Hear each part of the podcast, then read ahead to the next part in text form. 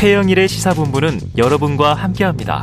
짧은 문자 50원, 긴 문자 100원이 드는 9730.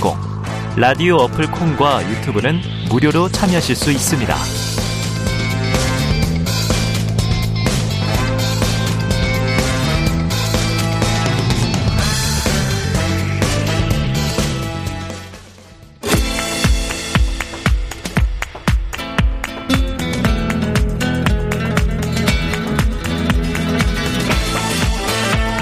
네. 자, 정치권의 허심탄회한 속내를 들여다보는 시간이죠. 각설하고 시즌 2. 자, 오늘 분위기가 심상치 않습니다. 함께 해 주실 두 분.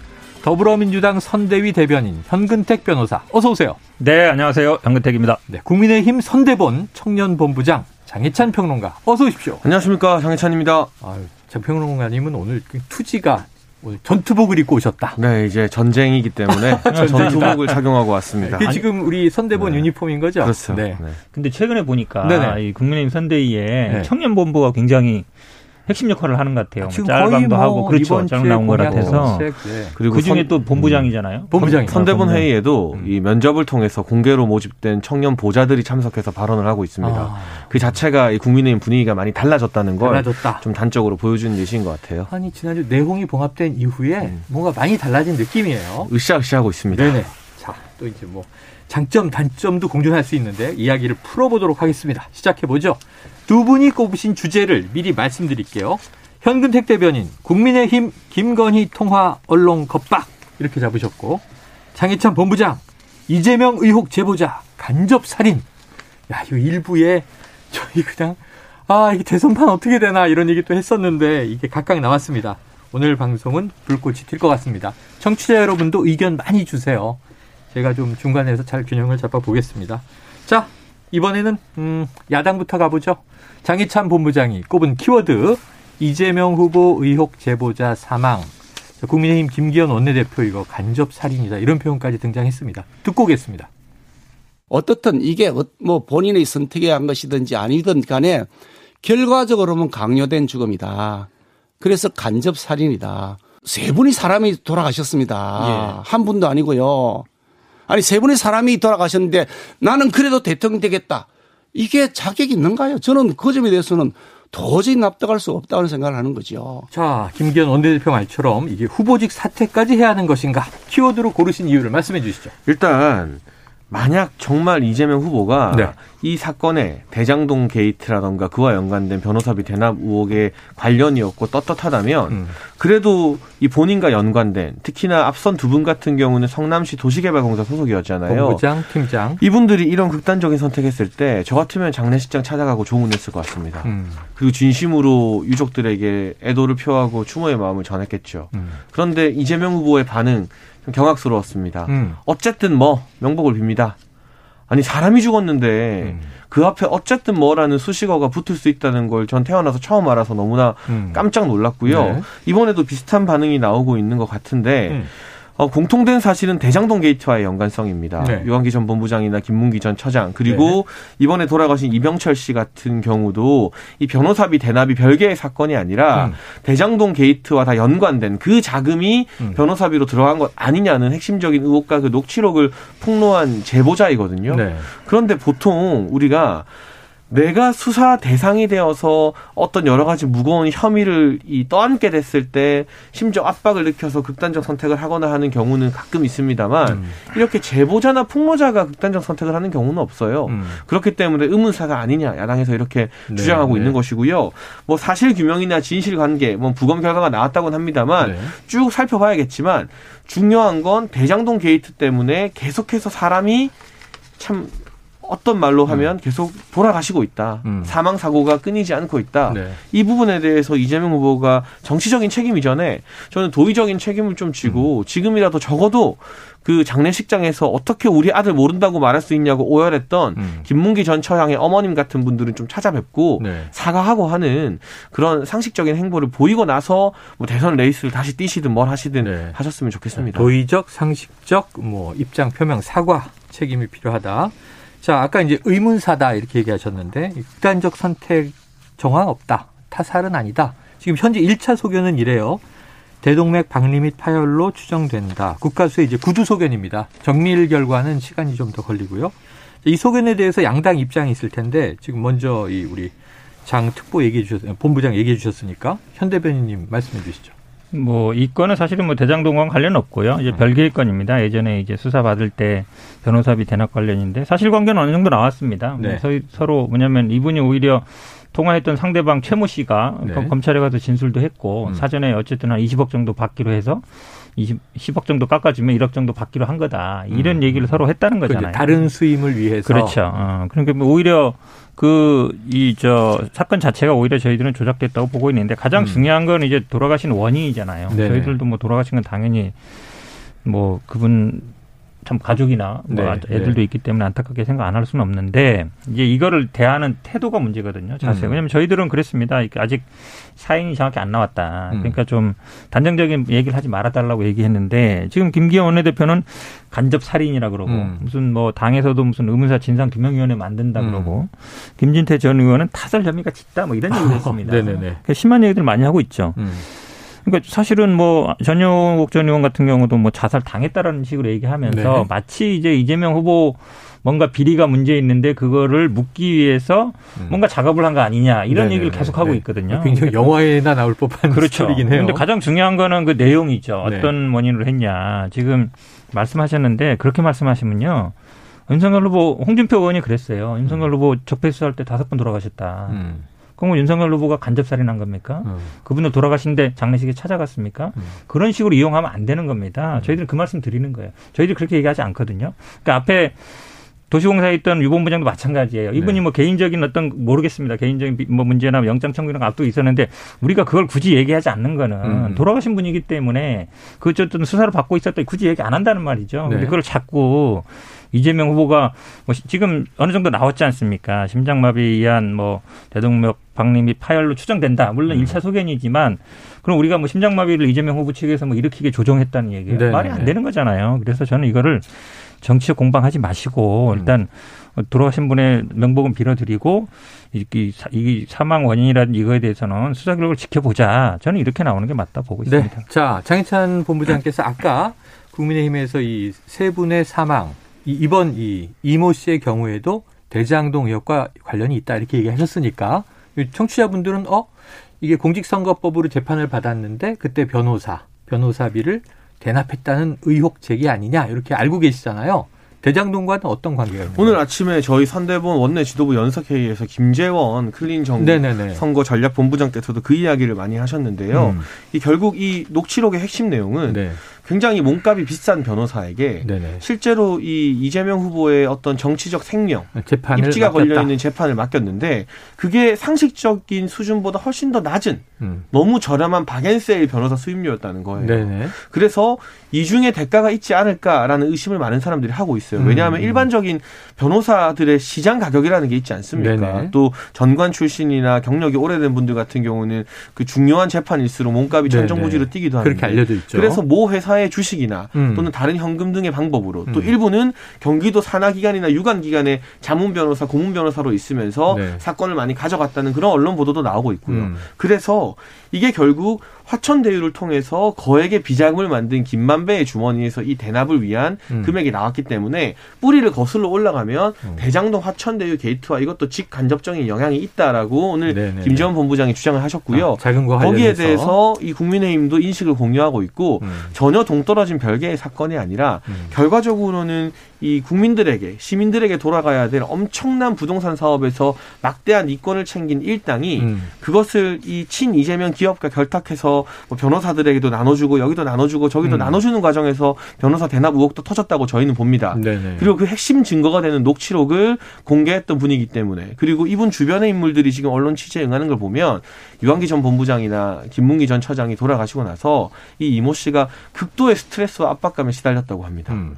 그래서 오죽하면 지난달에 나는 절대 자살하지 않을 것이다라는 글까지 본인의 SNS에 올렸잖아요. 네. 그게 그만큼 위협을 느끼고 무섭기 때문에 그런 글을 올리지 않겠습니까? 음. 평범한 상황에서는 그런 글을 올릴 이유가 전혀 없죠. 그래서 어떤 식으로든 이 이재명 후보와 관련된 대장동 게이트, 그 성남 도시개발공사 관련자들이 극단적 선택을 하는 것 등 그러나 정작 많은 국민들이 몸통이라 생각하는 사람은 꼬리를 자르고 지금 그분의 비서실장, 부실장 같은 경우는 선거 스케줄 바쁘다는 말도 안 되는 이유로 검찰 소환 조사도 세 번이나 거부하고 있고 음. 이런 일들을 보면서 평범한 제보자이자 양심 있는 시민 입장에서는 우리가 상상하기 힘든 공포와 압박감을 느꼈을 겁니다. 그런 네. 것만으로도 저는 이재명 후보가 이 사건에 대해서 도의적 책임을 질 이유가 크다고 네. 봅니다. 자, 양쪽 그 반박을 입장을 안 할 수가 없는데요. 잠깐 들었는데 간극이 큰게 네. 아까 민주당 쪽은 이게 의혹은 조작된 것이다. 그다음에 지금 우리 장본부장은 또 어떤 얘기를 하셨냐면 이 20억의 이제 뭐 수십억의 결국은 이제 수입료는 지급이 됐을 텐데 대장동 비자금에서 나온 것으로 보고 있다. 간극이 커요. 자, 현대변인 뭐 20억 말씀하세요. 지급된 것도 사실이 아니고요. 지금 아시다시피 이 돌아가신 분하고 그 최 모 씨 소개했다는 분은 네. 서로 아는 사이입니다. 네네, 시민단체 지인 서로. 이제 아는 사이였고 그 최 모 씨 지인 그 간장 고- 뭐 사업을 하는 분이 또 다른 뭐 사업가. 사건이 있다 음. 이러면서 결국 여러 번 이제 이모 씨랑 최모 씨랑 통화한 것도 있고 네. 그다음에 이모 씨랑 최모 씨가 이제 이태영 변호사 찾아가서 얘기한 것도 있고, 있고. 그다음에 이모 씨가 이제 이태영 변호사랑 이제 통화한 것도 있는데 네. 이 이모 씨는 계속 본인 처음에는 이제 간장이 사업하는 분 뭐 사건을 맡길 것처럼 얘기했지만 그게 음. 핵심이 아니라 음. 이재명 지사한테 뭐 3억을 받았느냐, 뭐 주식으로 받았냐 그 얘기를 계속 했거든요. 네네네. 어찌 보면 유도한 거죠, 네. 계속. 근데 이태영 변호사나 최모 씨는 그냥 그거에 대해서 팩트를 얘기한 건 아니에요. 음. 그런데 사실은 그걸 녹취한 걸 가지고 시- 시민단체 제보하고 고소를 했잖아요. 네. 이분이 예를 들어서 이거를 이렇게 녹취를 여러 번 시도 여러 번 한 거거든요. 네네네. 최모 씨랑도 하고 그다음에 변호사랑도 하고 삼자간에도 하고 이거를 한 이유가 있을 거 아닙니까? 음. 이재명 변호사가 뭔가 이 변호사 대납을 받았을 것이다. 지금 말씀하신 것처럼 네네. 그거를 제보할까 고소하려고 한 거잖아요. 음. 실제로 고소까지 이루어졌고 네. 민주당 경선 과정이 이루어지는 일이에요. 저희도 음. 안타깝게 생각합니다. 이분도 음. 민주당 관에 있던 분이니까. 음. 근데 결국은 고발을 했으면 저희들도 대응 안 할 수가 없잖아요. 네. 그러니까 무고라든지 선거법 위반을 고발을 했죠. 음. 근데 그거는 제가 보기에 어쩔 수 없는 상황이에요. 본인이 나서서 녹취를 여러 번 했고 그다음에 그게 고발이 이루어졌기 때문에 네네. 그럼 저희들이 어, 고발까지 했는데 그냥 가만히 있을 수는 없잖아요. 음해를 당한 입장이다. 어, 그럼 당연히 네. 고발을 할 수밖에 네. 대응할 수밖에 없잖아요. 그러니까 이제 그로 인해서 만약에 압박을 받을 수는 있어요. 네. 근데 그거는 제가 보기에 본인 스스로 어느 정도 자초한 면도 있다. 음. 왜냐면 처음에 그렇게 녹취를 시도 안 하고 그거를 제보해서 고발하게끔 안 했으면 이런 물이 안 벌어지는 거거든요. 네네. 근데 그거를 민주당의 어떤 압박이다. 이렇게 얘기할 수는 없는 거다. 어쨌든 음. 경선 과정에도 그랬고 지금 본선 과정에도 관여하는 거기 때문에 어쨌든 본인은 어쩔 수 없다고 보고 지금 말씀이 자꾸 이 돈이 뭐 대장, 대장동에서 나왔다 그러는데요. 대장동에 돈 받은 사람 거의 나왔습니다. 50억 클럽. 50억, 100억 받은 사람 나오고 있잖아요. 이 음. 네. 오히려 이 돈을 쫓아가야 되는데 다른 걸 하고 있다. 정진상 실장도 그렇습니다. 지금 음. 만약에 수사를 받으면 수사를 받겠죠. 문제가 네, 있으면 네. 하는 거기 때문에 근데 돈을 줬다는 사람이나 음. 지금 김만배나 아니면 정영학 이런 분들이 다 돈 줬다는 건 다 본인들이 불고 있거든요. 네. 당연히 불었겠죠. 아직 안 나오고 있지 않습니까? 없는 걸 자꾸 있다고 할 필요 없, 하면 안 되는 겁니다. 그래요. 자, 그런데 이제 정진상 실장 얘기, 지금 부실장이죠. 이 민주당 선대위에선 부실장, 성남시에서는 전 정책실장인데 해촉 주장을 했어요. 해촉 주장에는 어떤 이유가 있습니까? 일단 지금 이재명 후보의 민주당 선대위 같은 경우는 네. 원 스트라이크 아웃제를 도입한다고 떠들썩하게 네. 홍보를 네, 네. 했거든요. 단 한 번에 음. 어떤 언행 실수나 음. 부주의한 행동이 있더라도 이 선대위에서 해촉한다. 음, 그래서 나가라. 얼마 전에 그 이재명 후보 카톡이 화제가 됐죠. 네네. 지지자분들 소위 얼평했다고 약간 음. 속된 말로 찝쩍거렸다고 그분 음. 바로 해촉된 걸로 알고 있거든요. 음. 그런데 사실 지지자분들의 얼굴에 대해서 외모 평가를 한 사람보다 네.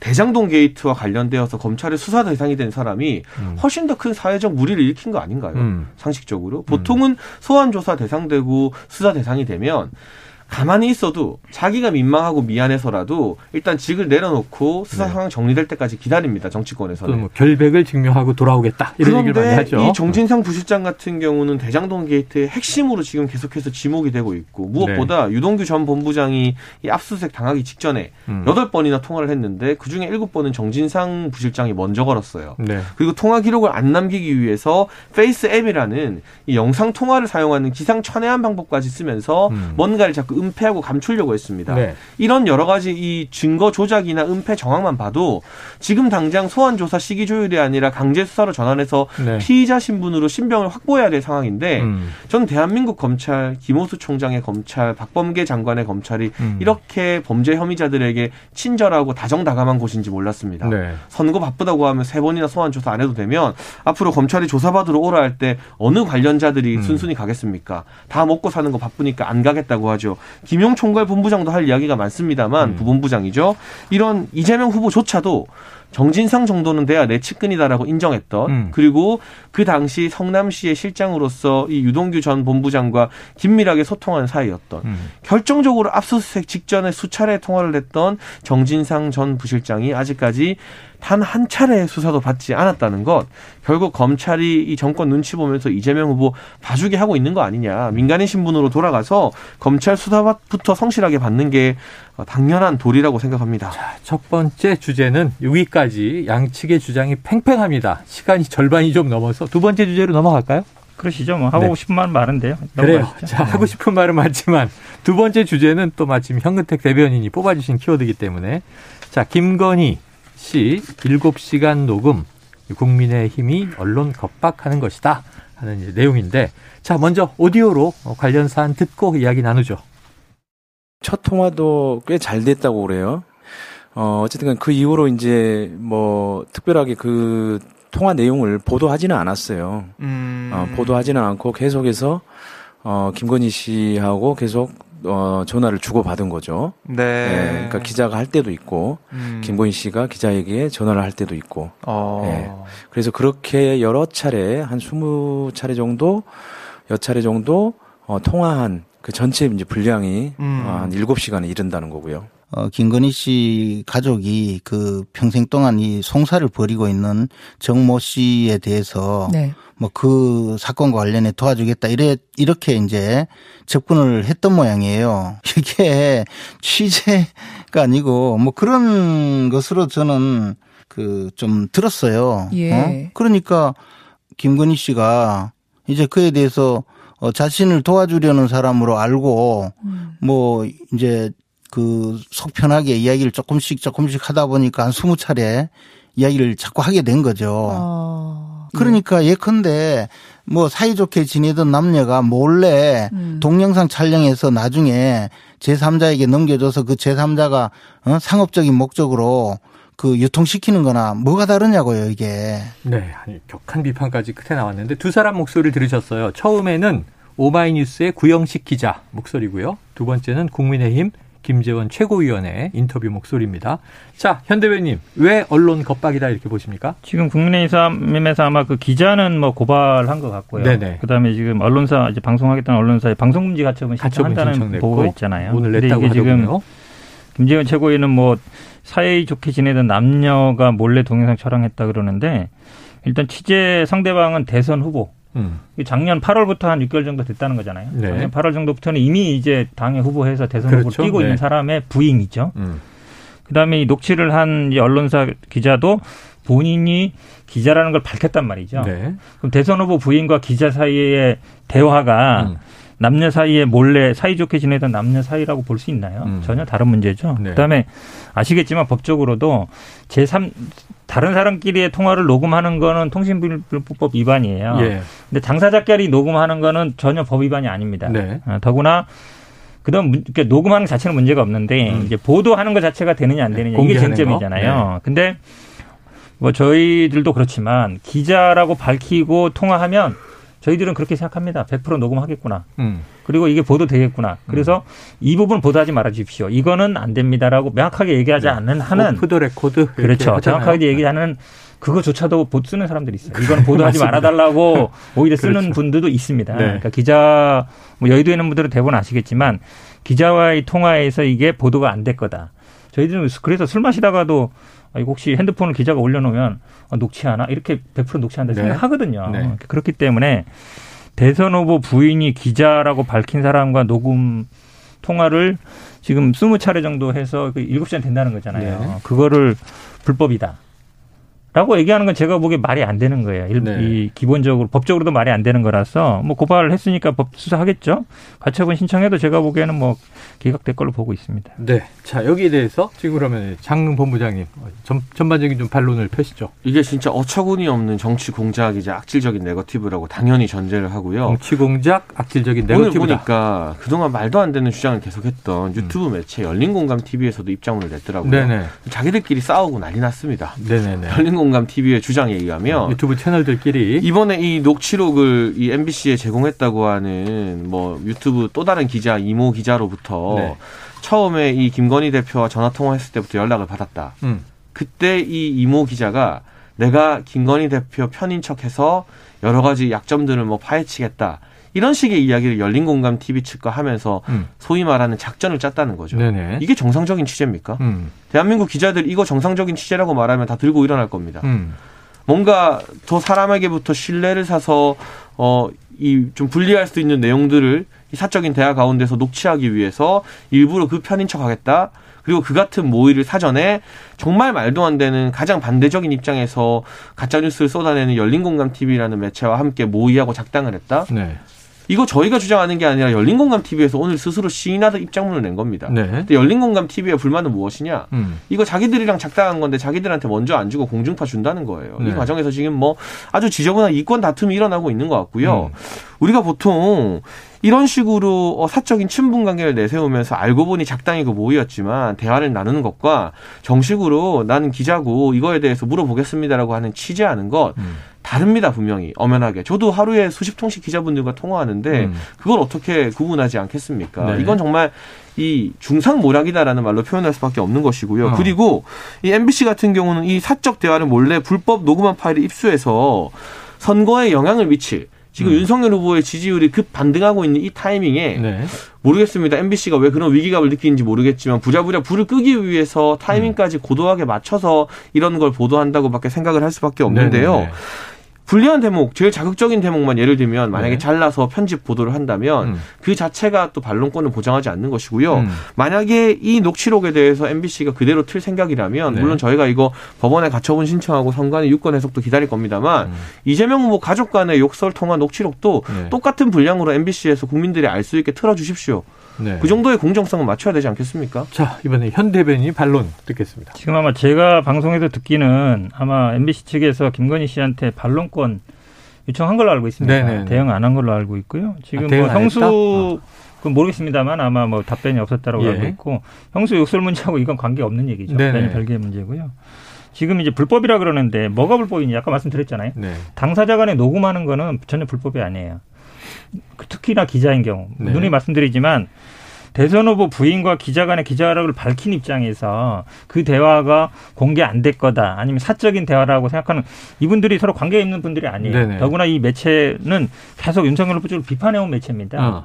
맞잖아요. 뭐뭐 뭐 소리라는 데가 네, 계속 네. 이정으로 비판하는 데이기 때문에 당연히 알 수밖에 없다. 음. 그걸 가지고 또 공개 여부도요. 기자라고 밝히면 공개는 제가 보기에 음. 당연한 수순이다라고 보기 때문에 이거를 제가 보기에 지금 고발하고 지금 가처분 신청하고 이거야말로 제가 보기에 언론 탄압이죠. 그러니까 음. 사실은 고발 저는 이렇게 봅니다. 그 편성에 저희들이 관여할 수는 없어요. 네네. 그럼 예를 들어서 어느 부분을 공개하고 나머지는 뭐 전부 공개한다 이렇게 할 수 있기 때문에 음. 이것만 가지고 일곱 시간 할 수는 없잖아요. 방송이 언론이라는 게 원래 그렇습니다. 본인들이 편성을 하고 필요하면 뭐 전부 올리는 방식이기 때문에 일곱 시간 전부 방송 네. 그거는 제가 보기 쉽지 않을 것 같아요. 채널이랑 한계가 있는데. 자, 이게 이제 가처분 신청이 받아들여질 거냐 말 거냐. 이거 뭐 당장 오늘 내일 모레까지 결정이 나와야 될 것 같고요. 그다음에 이제 공개가 된다면 일요일 이후에 어떤 파장이냐. 양쪽 다 민주당이나 국민의힘이나 대응을 하실 텐데 자, 이 통화 내용이 공개된다고 전제하면 만약에 지상파가 못 틀면 다른 방식으로라도 풀리겠죠?